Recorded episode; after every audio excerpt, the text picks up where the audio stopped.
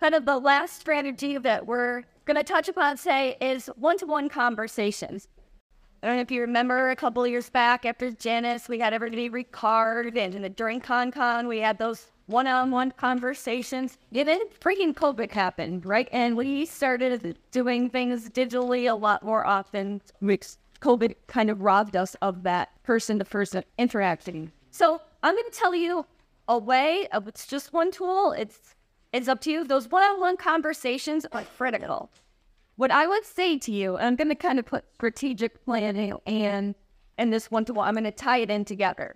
So if we start the timeline, let's say we start it with summer, just so, and you can pick up at any point, but I think summer is a great time to get your executive board together and start to talk about these things. So you've got your executives on board with you, you've got your building reps, and you sit down and meet over the summer. I went to it on site. I would, you know, go someplace where you can have lunch, but a place where you can meet and you can talk. In your folder, you have a, a, a couple things to help you with this.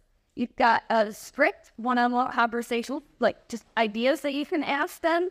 Um, and you've got a union story. So if you're at your strategic planning meeting, you pass out to everybody that's there this sheet in your folders that says telling your union story. Take a minute. If you are just involved with a union, you need to figure why are you doing this? Why is this work important? How did you get involved?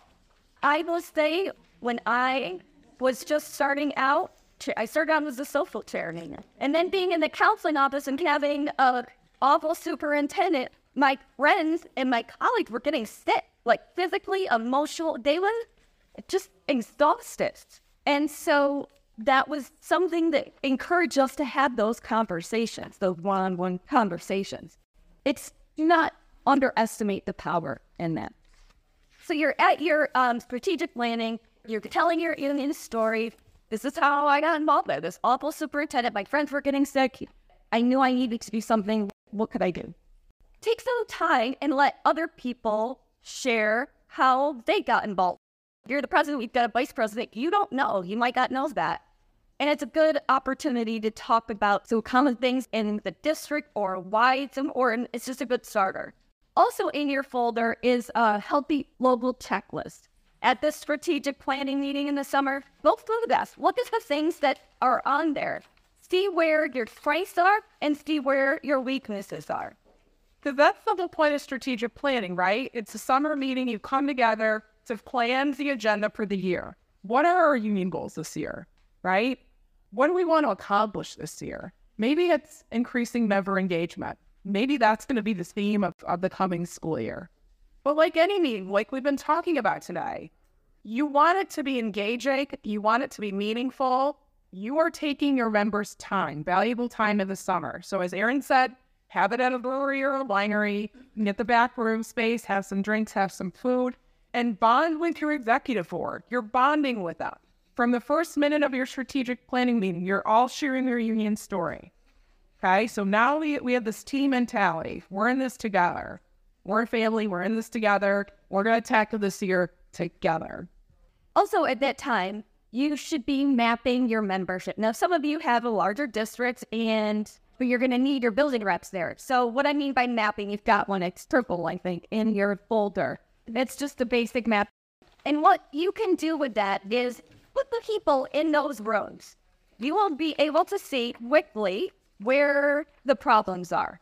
Two teachers are next to each other and they are pissed off at the union. Sometimes that little pocket can spread. And if you can map it on the map that the secretary had, and then figure out a way to attack that as an executive board, then that's going to help you. What I have found to be successful with my locals is at this meeting, and you're you're talking about how you're going to attack this. One way to kind of streamline it, you've got your building reps, you've got the list of people that are new hires, maybe, and where their location is in the school district. Take that group of people and divide them by all the people that are at your meeting. And then, so like say I'm a building ref at this meeting, I told my union story, I'd gone through the healthy tough list, I know where we're struggling, and now I'm going to take 10 people and I'm going to be responsible for those 10 people for the remainder of the school year. So, what does that mean? It means you are going to have a one to one conversation with those 10 people. That's it. 10 people, that's your responsibility. And you are creating a relationship with the union and this member. Now, maybe I know Dave in the corner doesn't like me because I'm a guidance counselor and he thinks I screwed with the schedule. So somebody else is going to do that. And there might be somebody new, somebody that, you know, nobody really knows, nobody has a relationship with. A, Figure out who the best person in this map idea will help. Having that one to one conversation, you'll see some of the ideas. And it doesn't even have to be like, oh, I'm coming from the union and I want to have a conversation. That's not what, what it is. It's like, hey, um, you know, how's your school year going? What's one thing that's working really well for you? What's one thing that's not working well for you? Um, you can see sample questions on that orange card that's stapled inside your folder. Those are great conversation starters. Like Erin said, it need not be work related. Let them bring the work issues to you if they have them. But it's just building contacts and relationships, really, right out the gate. You pick this person as a building rep. Like, this is the person you're going to kind of be responsible for because your kids dance together or something. You know, whatever the case may be, that conversation doesn't even necessarily have to be at school. How's your daughter doing? How's her school year looking? Like getting to know these people. And then the key is they bring an issue to you, the one thing that's not going well, let's say that is your question, one of your topics. You say, okay, let me see how I can deal with that. And then follow up. You know, you might not get the answers. They, that person might not get the answer that they want, but you can say, like, okay, I talked to so and so. They're working on that issue. Hang with me. We're still working at it. And if you've got enough building reps, then you can divide it pretty easily and it doesn't feel overwhelming. I mean, as a local president, I remember I was terrible at delegating, but it's so necessary to be able to do that because really, if you're not doing that, you're robbing your members of the full experience of the union. And you're creating a situation where you you want to quit or you do resign because you're overwhelmed that turnover, as we know, of turnover in union leadership is not good for the membership. When we elect good presidents and we invest in them and they go to these trainings that we have year in and year out, and now they're they've been a president for eight years, nine years, ten years, they're better presidents now than they were when they were in year one, two, and three. We want to support those leaders, and we can only do that by helping them take things off their plate. So reps need to be equally accountable the secretary, the treasurer, the vice president, equally accountable. Everybody's got an equal stake in this union. Just because the president has the title of president, right? It's not a dictatorship. We all have to come together and support. And then when we get back to your executive meeting, right? Like you, those are scheduled you regularly. You can share what you're hearing out there, and you'll be able to pick up things pretty quickly, I think. And be proactive about issues before they blow up into catastrophes. So, you know, if you've got an elementary, these one to one conversations in the elementary building are yielding the same commentary like, no, everybody seems pretty much fine, except for the fact that the assistant principal in that building just keeps showing up randomly to observe lessons outside of the APPR agreement. Like he's coming in twice a week to watch me teach, which, okay, that's a legitimate concern. I'm glad we know about that. I'm glad we know that's happening because it's violative of the APPR agreement it's nerve wracking to be observed in general when you're planning for it, let alone when they just show up all the time and sit there and watch you and you think, what am I doing wrong? And so those are things that the exec board can go, okay, seeing this theme with principal so and so, let's go have a conversation with them. Let's talk it out. Let's see what, what the issue is, why he's doing this, what, what is he looking for? Yeah. And then we can follow up with our members in the next. And when you're having those one to one conversations, you're going to learn stuff about your members, and they might have things that they can contribute that you never would have known had you not had those conversations. So taking a minute and training your building reps and the other people who are going to be ambassadors, whatever you want to call them, to have these conversations, it's going to take some work in the beginning, but it's going to pay off. Because say there's, you know, a plant closing or something like that, you got a system already in place where you can say, okay, so the reps, we have an ask now. Go to the people that you've been talking to that you've already built a relationship. We need them to show us. If you have a teachers union and the support staff in you know, one building and they're all under NYSUT, support each other.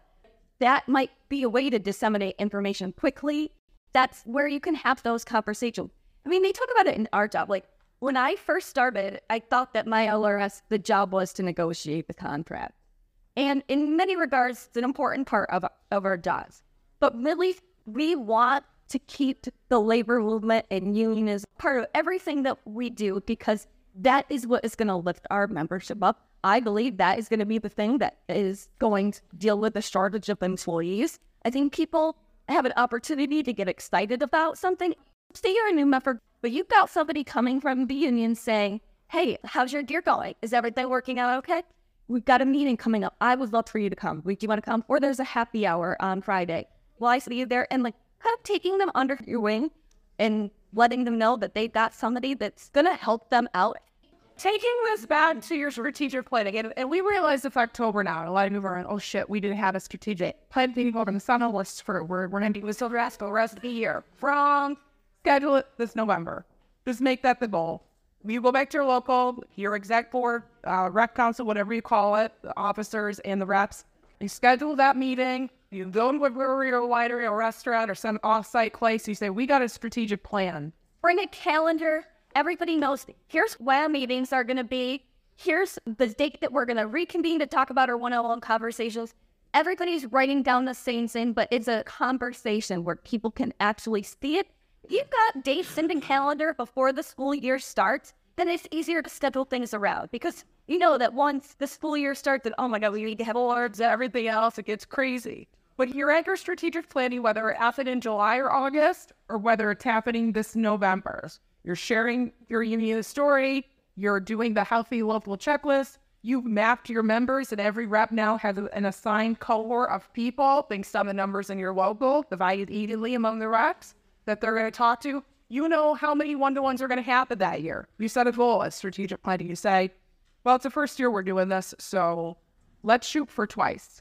Between now and the end of June, every rep's going to have two one to one conversations. The first one should probably happen in the next month or so. But set a goal.